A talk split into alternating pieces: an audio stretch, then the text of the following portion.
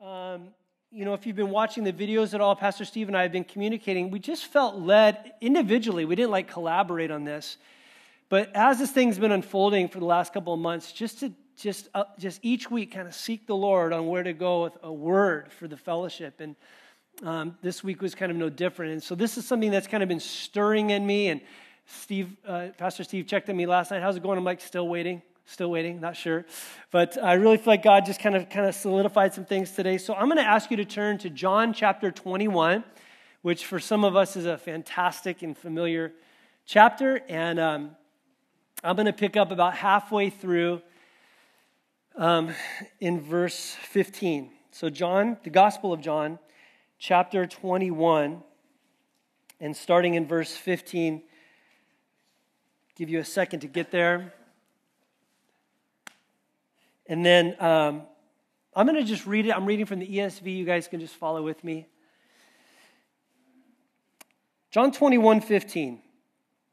When they had finished breakfast, Jesus said to Simon Peter, Simon, son of John, do you love me more than these?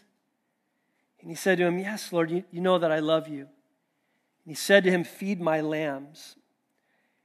And he said to him a second time, Simon, son of John, do you love me? And he said to him, Yes, Lord, you know that I love you. And he said to him, Tend my sheep. And he said to him a third time, Simon, son of John, do you love me? Peter was grieved because he said to him a third time, Do you love me? And he said to him, Lord, you know everything.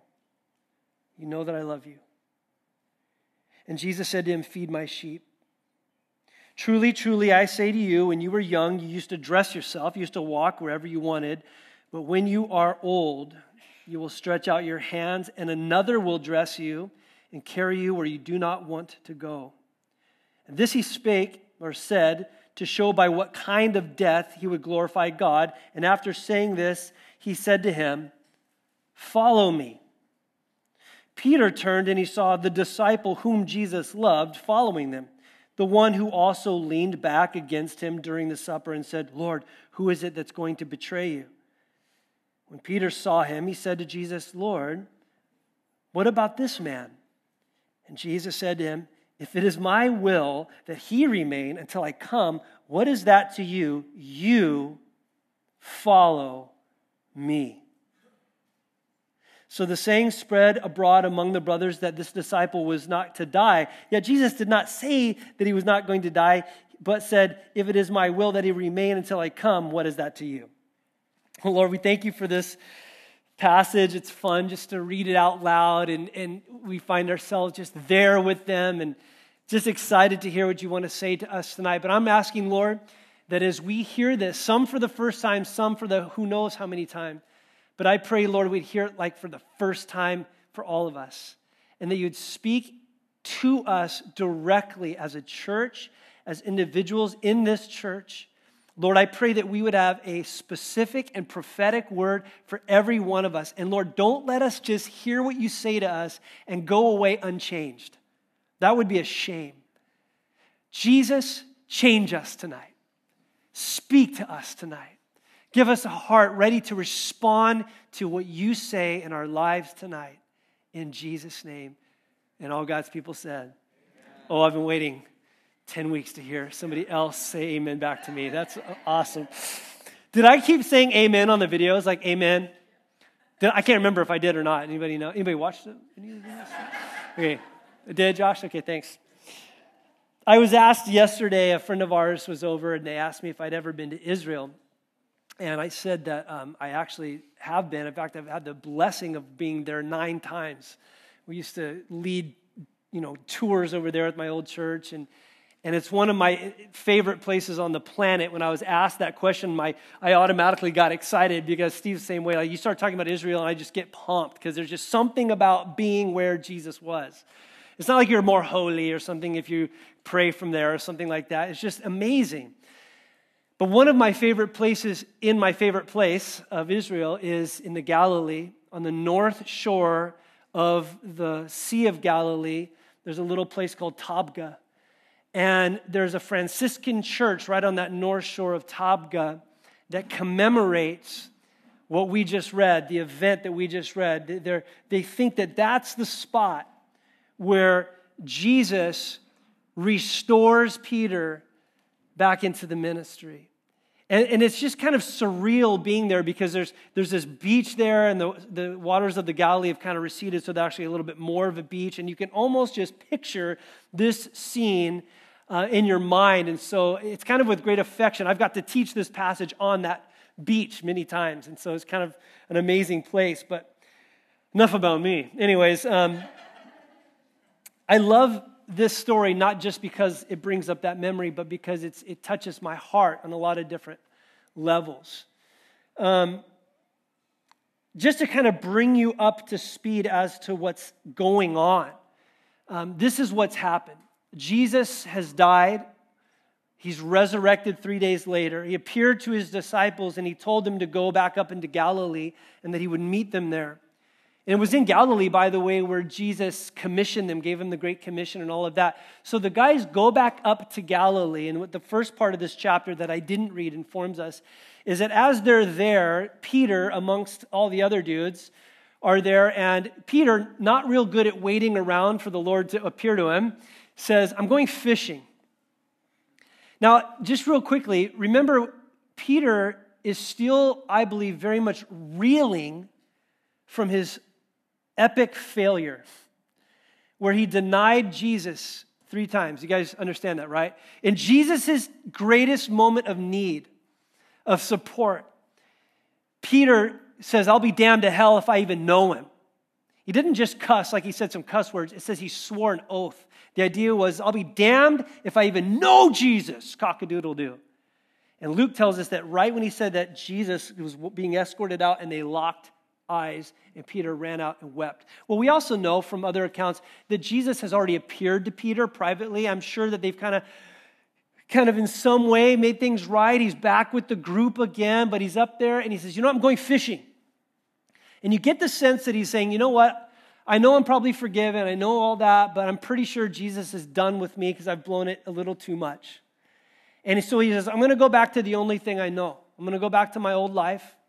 I know He called me away from this, but this is what I'm going to do. Isn't that, by the way, what we do when we feel like we failed God? We tend to just say, I'm going to go back to my old life.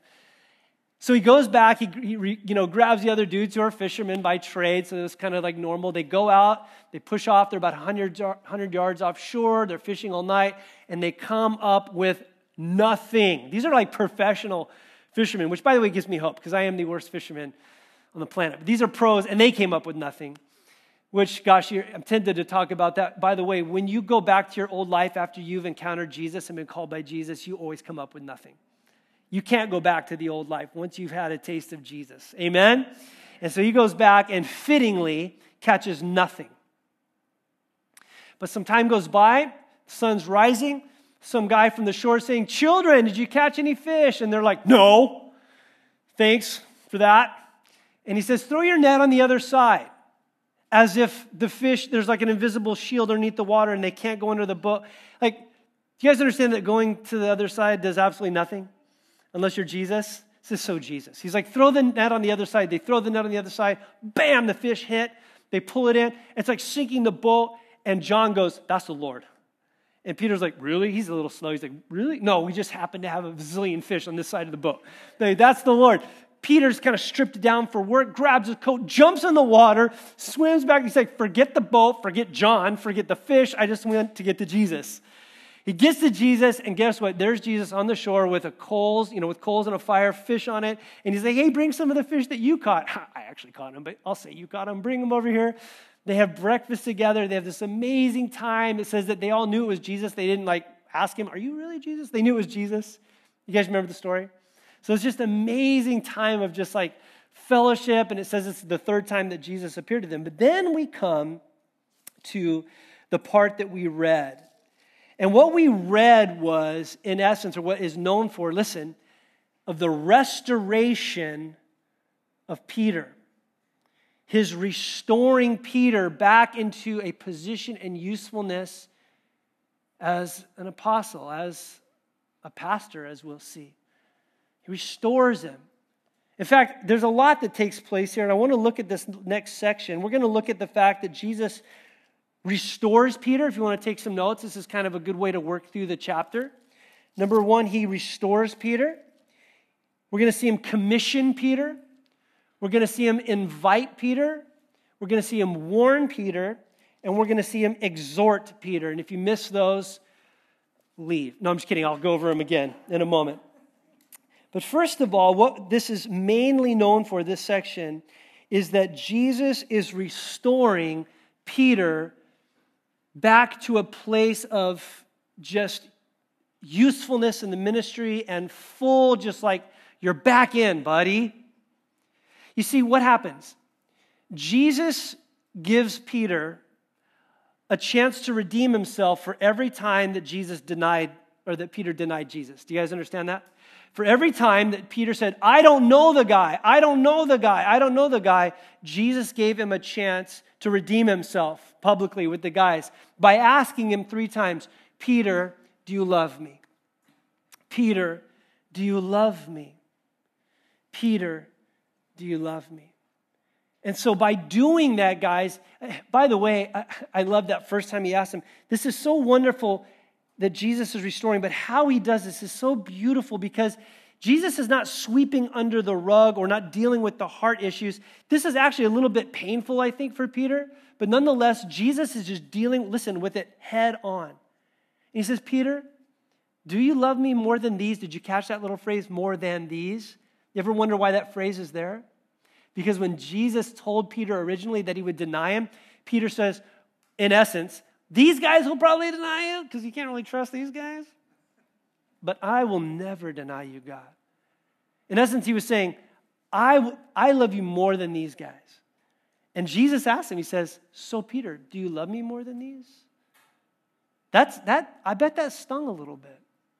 You see, Peter no longer just you know, chest puffed out with self confidence and self reliance. He's been cut down, he's been humbled, and he realizes something about himself. I'm not as strong as I thought I was, I'm not as capable. I'm fallible and I'm, I messed up and I messed up hard and I was way too confident in my own abilities. And he says, You know that I love you. And he asked him a second time, Do you love me? You know that I love you. And then that third time he asked him, and it says that Peter was what? What does it say? How was Peter feeling? It's not a trick question, it's in your. He was grieved. By the way, we could go off on the fact that Jesus, when he asked him if he loved him, he was actually using the highest word for love, agapeo. Do you agapeo me? And he was answering, I phileo you, which is a brotherly love. But then on the last time when Jesus says, Do you love me? He, Jesus, uses the phileo love, says, Do you phileo me? And he says, You know that I do. But what's interesting about that whole thing to me is that Peter's grieved. He's brokenhearted. I used to read this like this. Like, and he asked him a third time, Peter, do you love me? And, and it says, um, You know everything. You know that I love you. I've always kind of read it like that. Like Peter's a little chippy about it. You know everything. You know I love you. Quit it. But I don't think that was his tone. It says he was grieved. I think Peter responded to something more like this like, You know everything, Jesus. And you know that I love you. And he's drawing him out. I love this passage because Jesus is restoring Peter back to a place of being used in the kingdom. He didn't ignore his sin. He, he dealt with it. It was dealt with on the cross, but he's putting him back in the place. Anybody ever failed in this room before after being a Christian? Anybody glad that God restores us and uses us and gives us grace? I failed bad. I failed real bad early on in the ministry to a place where I needed to actually step down as a youth pastor. And I was humbled. And I had a big wake up call in my own life that I am very capable of sinning. And Jesus has been so gracious to me. You know, I almost think that it's unfair sometimes in the ministry There'll be pastors and church leaders that have a moral failure or some kind of money thing or power hungry or anger, and, and they're rightfully so disciplined and removed. But I always question how come there's not a path for them to be restored? And sometimes the consequences are so severe that that can't maybe necessarily happen. But you know what? I don't think they sinned near as much as Peter did. I mean, a moral failure is serious and bad, and there's, and there's consequences and all that stuff. But at least they didn't say, I'll be damned to hell if I even know Jesus. Like to me, that seems a little bit heavier. And yet Jesus restores this guy. I think Jesus is way gracier than we think he is. And grace is scandalous. And grace is shocking. And he says, You're back in 100%, buddy. It restores him, loves him. So appreciate that about my Jesus. But he not only restored him, I don't know if you noticed this too, he commissioned him. With each time that he said, Do you love? Oh, by the way, I, I want to make another point on that quickly. Um, he said, Do you love me? Did you notice that that was the question? He didn't say, This was not what Jesus asked. Do you promise to try harder next time? You promise to do better? Aren't you glad that he'd never asked that? Because what, what's the core issue? Do you love me? Jesus wasn't asking him to take pledges and say he'll never do it again and, and have a chart. And, you know, isn't that what we do sometimes? Jesus, I, I know I failed, coach. I'll do better next time. He's not looking for that. He's just saying, Do you love me? Because that's the core issue. Because if you love Jesus, the rest is details. By the way, can I ask you a question? Do you love Jesus? Don't answer this out loud, Mitch. I've been waiting 10 weeks. Do you, listen, do you love Jesus? Let me put it to you this way. If somebody else were to describe your walk with the Lord, would they say, that girl just loves Jesus? Or would they be like, they're pretty smart. They keep the rules real good. Nothing wrong with those things. Or would they say, that guy just loves Jesus? I want that to be what people say about me. I want that to be what people say about our church. Those guys, they're kind of screw ups still. They got a lot of issues from the top down, but those guys love Jesus. Amen? Amen. No offense, Steve. I was referring to myself, not you. well, he not only um, restores them, but he commissions them. I love this. And I'll just kind of go through this quickly. But notice each time he says, Do you love me? Yes, I love you. Okay, I want you to feed my lambs. I want you to tend my sheep. I want you to feed my sheep. You see, Jesus is obviously the good, great, chief shepherd. He's the one that really accentuated that shepherd sheep relationship with the people and kind of gave that word picture and used that figure of speech.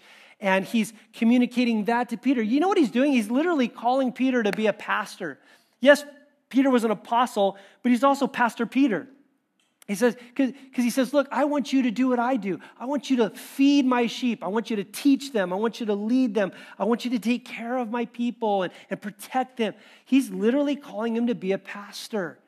I love this. I know this because in 1 Peter chapter 5, Peter says, As an elder among you elders, I want to encourage you, shepherd or feed the flock that is among you. The word feed there literally means shepherd or pastor the flock that is among you. And so it's like, He's being commissioned to be a pastor. And just Jesus is giving him uh, that position, and of course, as an apostle as well. But he not only restores him, and he not only um, commissions him, but notice this. This is so great. Look at verse 18 because um, he says, Do you love me? Yes, he said, Okay, feed my sheep. Now look at verse 18. It's like Jesus puts the clutch in, shifts gears, and does kind of a, a right turn here, sharp. He says, I truly, truly say to you, when you are young, you used to dress yourself and walk wherever you wanted to, but when you're old, somebody else will dress you and they'll take you where you don't want to go. Now, I'm really glad that verse 19 was inserted because I would know, not know what the heck he was talking about right there. Anybody with me? Like, that's like very cryptic. I don't know what you're talking about. But John, who wrote this, puts a little parenthetical explanation. He says, This he said to show by the kind of death he would glorify God. Let's unpack that a little bit. He says, You're restored, forgiven. I love you. And, and I'm commissioning you. You're going to serve me. And guess what? You're going to die. You're going to be in the ministry and you're going to grow old. Notice that little tidbit. When you're old, you're going to have a long, fruitful ministry, and then you're going to glorify me with your death. First of all, notice this. It says this was to signify what kind of death he was to glorify God. Uh, how did Peter die? Well, we know this for certain. And in AD 64 in Rome, Peter was crucified. There's another tradition that says that Peter was crucified upside down. Nobody knows that for sure. It's kind of impossible to verify that. But it is absolutely, without a shadow of a doubt, certain that in AD 64 he was crucified. That Peter himself, at an older age, goes to the cross himself and dies. But notice what it says. He says, and this is the way that you will glorify me when you die. Isn't that a trip? Listen, why does Peter's dying glorify Jesus? Is that morbid or something on Jesus' side? Listen, catch what he's saying here. He's saying, look, you're going to die and it's going to glorify me. Why is that important? Because basically, what he's telling Peter is, you're not going to deny me again, Peter. You're going to have another opportunity. You're going to be faced with a serious situation, and you're not going to blow it. In fact, you're going to live for me, and you're going to end up dying for me, and it's going to bring glory to me. Amen? I mean, it sounds a little twisted, but how encouraging actually would have that, that would have been for Peter. Because just like Peter or Jesus the first time said, hey, you're going to be sifted, and when you're restored, in other words, you're going to blow it. This time Jesus is saying, hey, you're going to die for me, meaning you're not going to blow it. You're going to stand firm the next time you're super tested.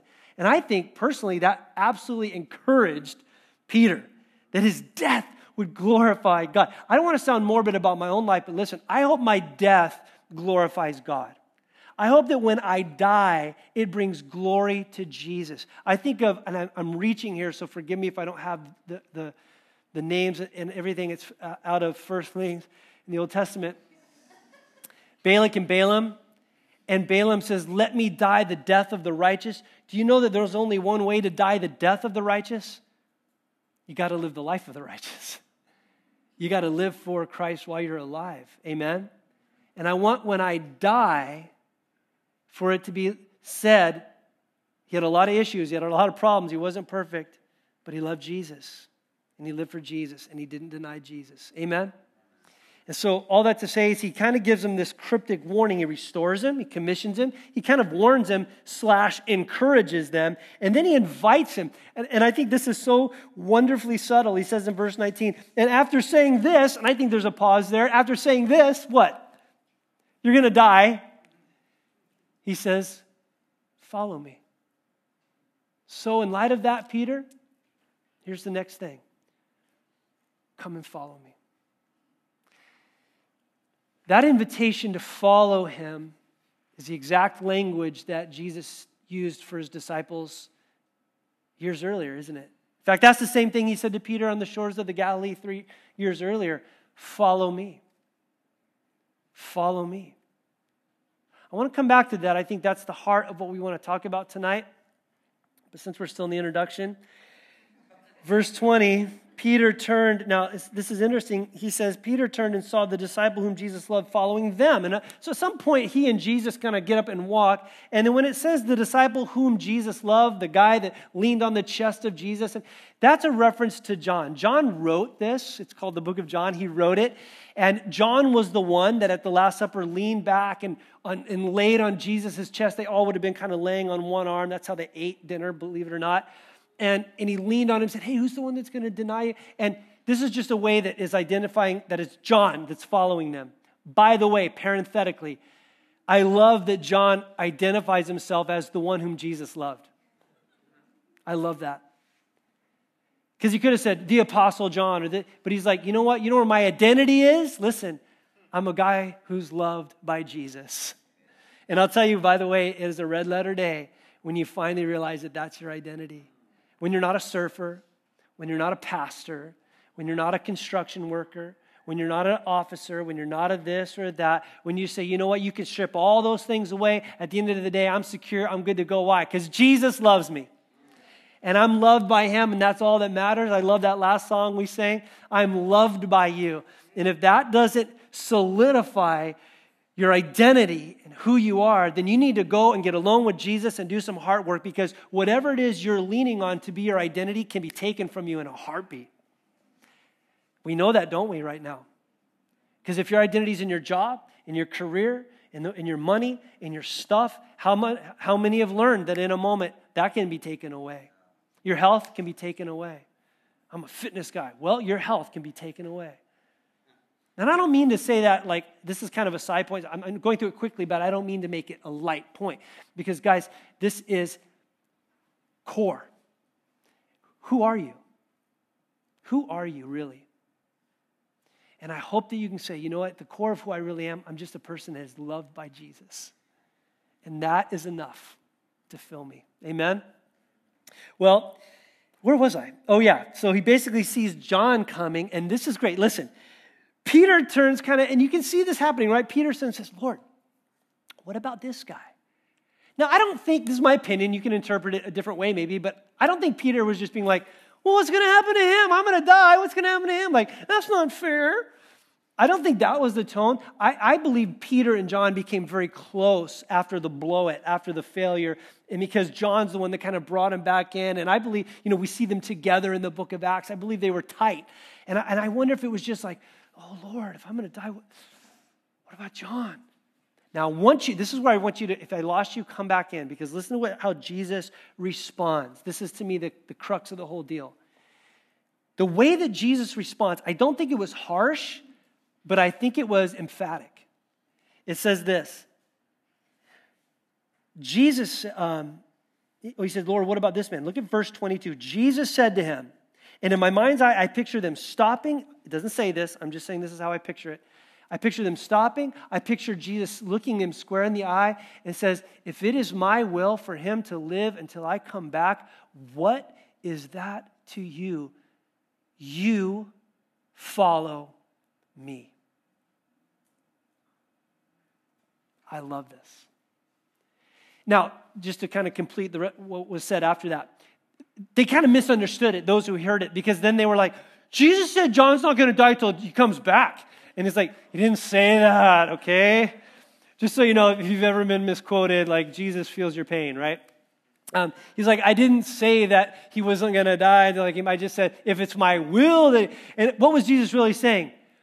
What happens to John is none of your business because we're talking about you right now, Peter. And Peter, you're not getting what I'm trying to say. Peter, what I'm trying to say to you is get your eyes off of him, get your eyes off of everybody else, and you Come and follow me. And that, I believe with all my heart, is the word of the Lord for many of us tonight. You follow me. Now, of course, I can't just leave it there. I've got to explain it to death. So let's talk for a second of generally speaking, about, well, well what, because this is the way my mind works, okay? And maybe you're like me, maybe you're not, but I, I have the microphone. So listen. What does it mean? What does it mean to be a follower? I mean, we could talk about this forever and ever, a lot. There's a lot to it. I'm not going to try to delve to the depths of it, but let's just for a, few minutes just discuss a couple points. What does it even mean to be a Jesus follower?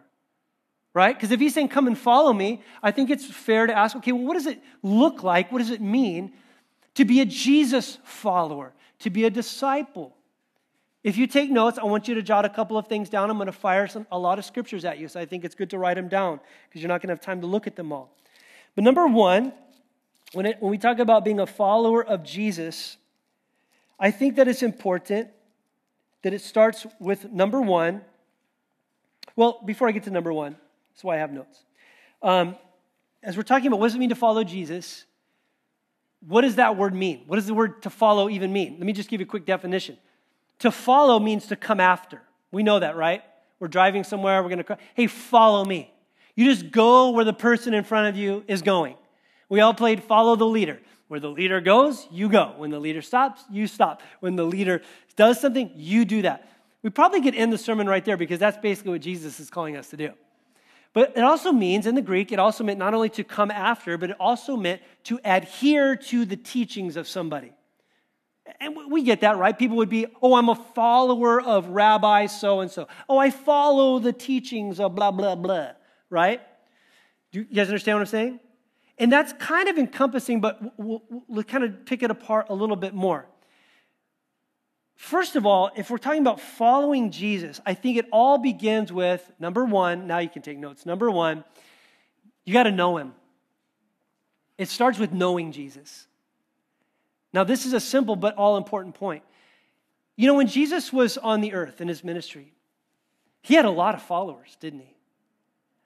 Thousands and thousands and thousands, and that is not an exaggeration, followed him in crowds up on the mountain, down by the sea but though he had a lot of followers, there wasn't a lot of people that actually knew him or believed in him. But there was always just a mass of people that was curious about him, wanted something from him, kind of fascinated by him. I, I, I shouldn't let my mind wander like this, but I was wondering, I wonder if Jesus had an Instagram account, what that would look like. Oh, I don't mean like what the pictures would be, like selfie at the Sea of Galilee with Peter or something like that. But I wonder how many followers he would have. Is that nerdy to say that? It's kind of nerdy. Is that hip and relevant? No, I'm just kidding. I'm not necessarily trying to think of it that way, but it kind of makes sense. Like, you know, like in social media, all these followers, you know, not all your followers really know you. Does that make sense? And it's not enough to be curious or fascinated or have, you know, just want something from Jesus. You have to know him, not know about him. You can know about somebody from their, their profile, you can know about somebody by reading about them, but you don't really know that person. And there's a lot of people, listen, and I think it's appropriate, that have a weird fascination with Jesus. They lump Jesus in with other teachers. They know about Jesus. They come to church, but they don't know Jesus. And Jesus is the one, and I don't, I'm not ashamed of this term. I know it gets mocked um, and, and used in a flippant way, but I, I don't care because Jesus coined this phrase. Jesus said to Nicodemus, Unless you're born again, you can't see the kingdom of heaven. You have to be born not only physically, you have to be born spiritually. And unless you are born spiritually, you, are, you cannot be a Jesus follower. Does that make sense? Because you'll know about him, but you don't have a relationship with him. A person must come and believe that Jesus is God, Almighty, the Son, that he came to this earth, that he lived as a man, that he lived perfectly without sin, that on the cross, he was a substitution for you and for me and that God judged Jesus for my sin and for your sin on that cross, that he died for that sin, and that three days later he raised from the dead, conquering sin, overcoming death, and that if anybody will, by with the hand of faith, receive the free gift of salvation, they can be saved. And it is at the moment that you humble yourself and repent and ask Jesus to forgive you and for him to come into your life, that's when you are born again. Amen? If you cannot answer that question, then I question whether you know Jesus. Because Jesus said, not Jason, not Pastor Steve, not any other pastor, Jesus said, you have to be born again. You can't know about me, you have to know me. So it all starts with knowing Jesus. Do you know him tonight? There might be some watching, there might be some listening. Have you been born again? Can you emphatically say, I am saved and going to heaven not on my own merit, but upon the merit of Jesus Christ, what he accomplished on the cross through his resurrection for me? I'm born again because of him. Because that's where it all starts. You cannot be a follower of Jesus until you've been born again by the Spirit of Jesus. Amen? Well, that's where it all starts. And unfortunately, for some, that's where it ends to be a follower of Jesus, it all starts with being born again. But it was meant to be much more than just being born again. I don't say this like I have some percentage or th- like I just say this more from my own observations in life and as a pastor like there are I think there's a lot of people that are born again going to heaven and are loved by God but that really don't want to go any further in this idea of following Jesus. But when Jesus talked about you being a Jesus follower, following him, he used some pretty incredible language. So it starts with being born again, it starts with knowing him, but it also involves, listen, an exclusive devotion to Jesus alone. Listen to what I'm saying. It entails, it involves an exclusive devotion to Jesus alone. I'm, I'm going to kind of speed this up a little bit, I'll give you some verses Matthew 4 and other verses too. Starting in around verse 20, when Jesus is calling some of the disciples away from their fishing industry, it says, they left their boats, they left their dad, they left their nets, and they followed Jesus. When Jesus called Matthew, Levi, he, it says that Levi left, quote, everything and followed him. When Jesus was interacting with a rich young ruler, which, by the way, it says he loved him, it said, You need to go sell everything you have and come and follow me. Jesus said something crazy in Luke 20, uh, chapter 14 when he said, If anyone, verse 26, comes to me and does not hate his own father and mother and wife and children and brothers and sisters, yes, even his own life, he cannot be my disciple. I don't know about you, but that's heavy. Now, Jesus does not want us to hate anyone, much less of our family. He's not necessarily calling us to quit our jobs. He's not saying we need to sell all our things. What he was communicating clearly is there can be nothing and no one that competes with our devotion to Jesus Christ. He alone has to sit on the throne of our heart exclusively. That's fair, isn't it? That's what we ask of a bride. It's what we ask of a groom when they get married. Forsaking all others. Done a lot of weddings. Did you know that the way that a wedding is designed is when the bride, in our traditional, like Western marriages, when a, when a bride comes down the aisles, how are the aisles usually seated? You've got immediate family, close family, a little bit closer family, uh, distant cousins, some guy you met at the park. You know, like it just kind of diminishes as it goes back. But as the bride comes down the aisle, she's passing by those people and giving them her back, giving them her back giving them her back. So she literally stands at the front and gives her own family her back because she says, Now I'm married to another. And I'm solely, exclusively devoted to him. And that is the kind of devotion that Jesus is looking for and wants. And that's crazy. That's amazing. Many, many people, I believe, and I've been guilty, I'm sure, at times in my life, are hindered by that because there's other devotions, there's other loves of their life, and Jesus never makes it to the top. That's what kept the rich young ruler from following Jesus was his money. Don't let any other affection, don't let a boyfriend, don't let a girlfriend, don't let a job, don't let money steal your affection from Jesus. What if he asked you to give up everything? Well, let's move on because that wasn't quite heavy enough. Lastly, with two subpoints, it starts with knowing him. He, it, it involves an exclusive devotion to him. But thirdly, as I thought about this, it also involves obedience to him, doesn't it? To be a follower of Jesus, even in the definition of what it means to be a follower, to adhere to a teaching of somebody, there has to be a level of obedience in two ways. And this is just me thinking this through. You know, I'm sure you can think of other areas, but in two ways, this is the way I look at it. It involves obedience, number one, in his word. We need to obey what Jesus said. Amen? That's pretty straightforward.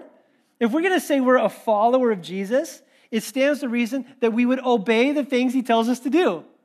And it was Jesus who says, by the way, in Luke 6 46, why do you call me Lord, Lord, and don't do what I tell you? How many of you guys have been smacked in the face when you read that one in your morning devotions? It says in uh, Matthew 28 20 in the Great Commission, Jesus says, Go into all the nations, you know, disciple the nations, teaching them to what? Observe all that I've commanded you. It says in 1 John chapter 5, verse 3. 1 John chapter 5, verse 3. 1 John chapter 5, verse 3. This is the love of God that we keep his commandments.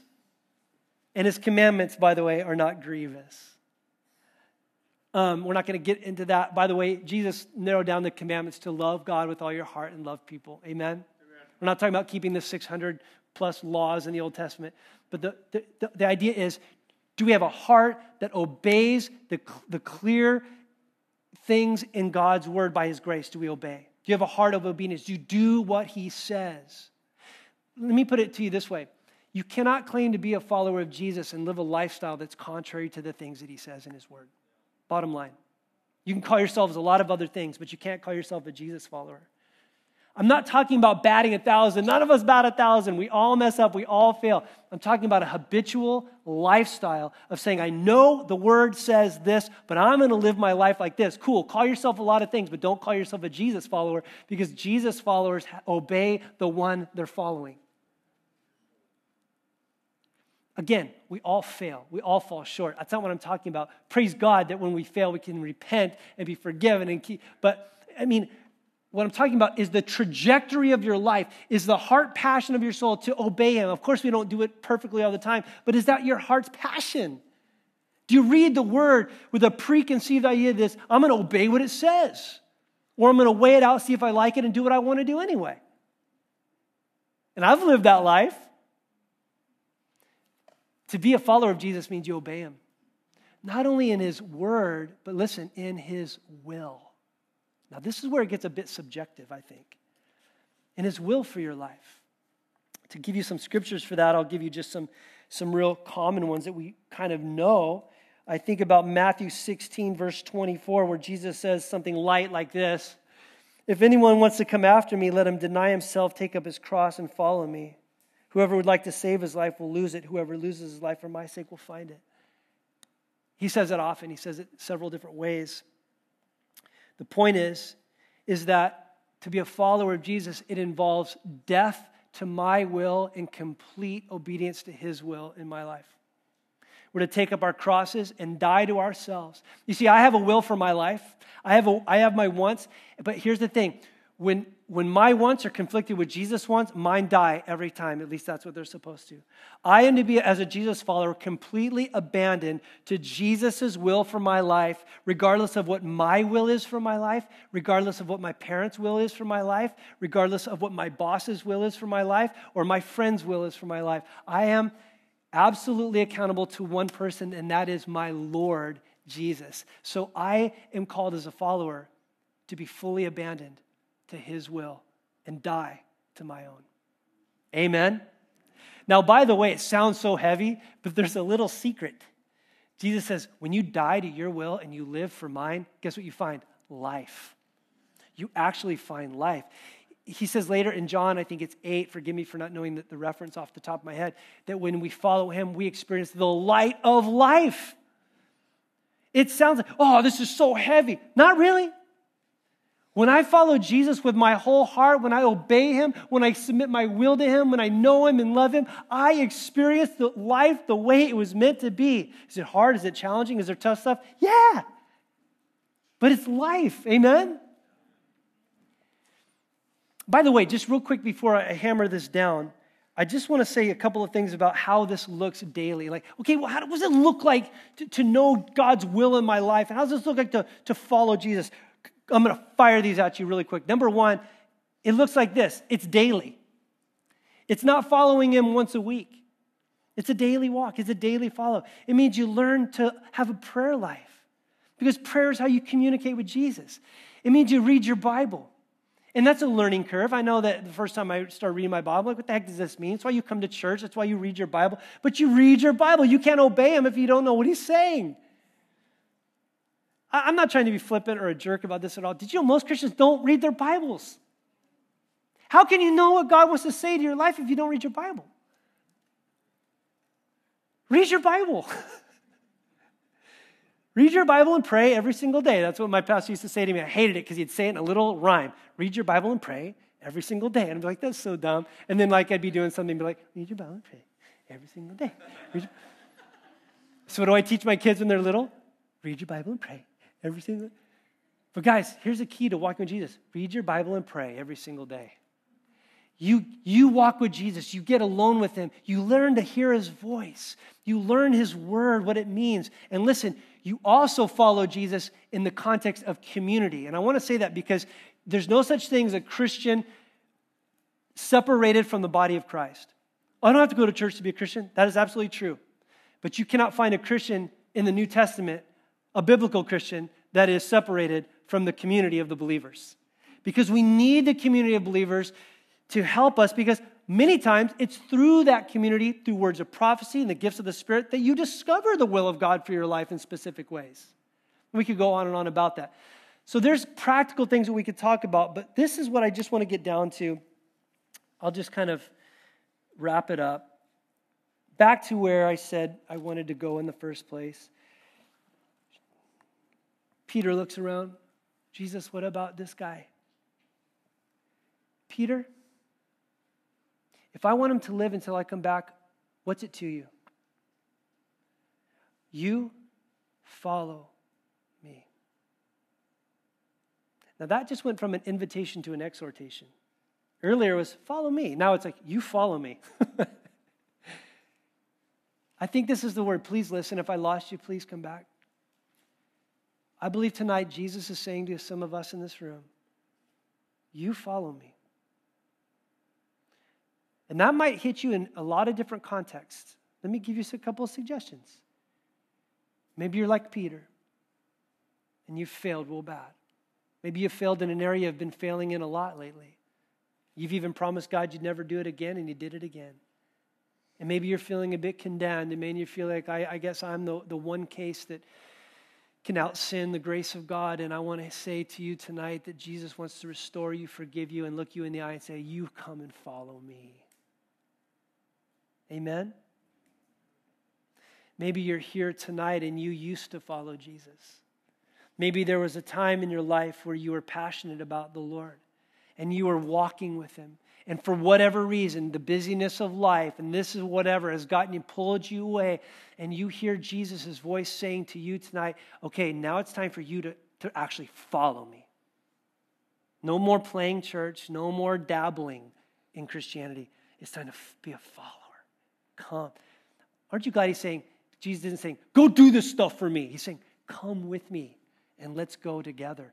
I'm asking you to come and follow me.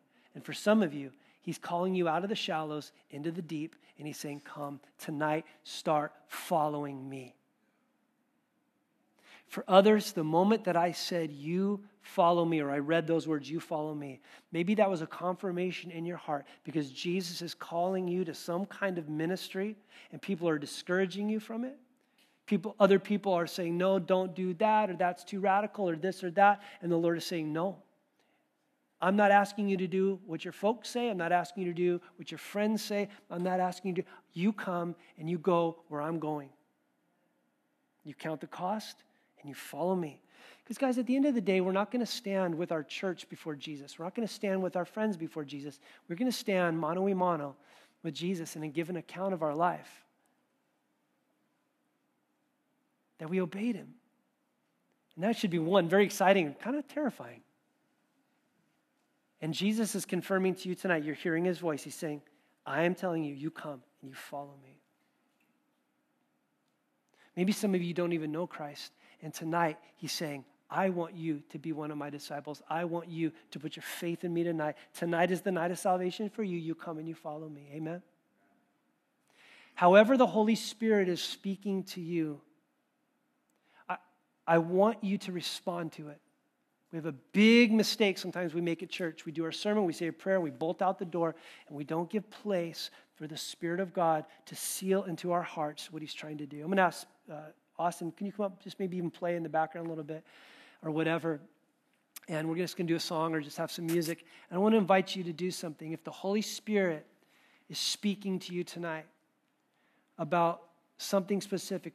if you're hearing his voice to you, you might say, You know, I know he's talking to Peter, and I know you're talking to a lot of people in the room, but Jesus is actually talking to me tonight. It might be like I'm the only one here because tonight he said to me, You come and follow me. And it wasn't with a tone of, of anger or a tone of discipline. It was a tone of love and grace and invitation to be a part of what he's doing. And he's saying to you, Come and follow me. Don't dabble. Let's go. Amen. So, I'm going to ask you to do, since we've all thrown social distancing to the wind tonight, this is what I'm going to ask you to do. In a moment, I'm going to have a stand. And if you need to just do business with Jesus, if you just need to talk to him, and I'm to, I'm going to create something that's going to make you exercise some faith. I'm going to ask you to walk down and kneel down in the front. There's nothing more spiritual about this zone or anything right here but it's just the act of stepping out in faith and acknowledging, maybe just between you and God, saying, I hear you, and I'm not sure what it all means right now, but I hear you speaking to me, and I'm responding tonight. We just had the carpets cleaned, so you got nothing to worry about. I want you, if you need to come and just get on your face before God and talk to Him, I believe Jesus is saying to some tonight, You come and follow me. Forget about what I'm doing in other people, forget about that. What's He saying to you tonight? Respond to it. Let's all stand and worship and come and seek Him with all of our guts.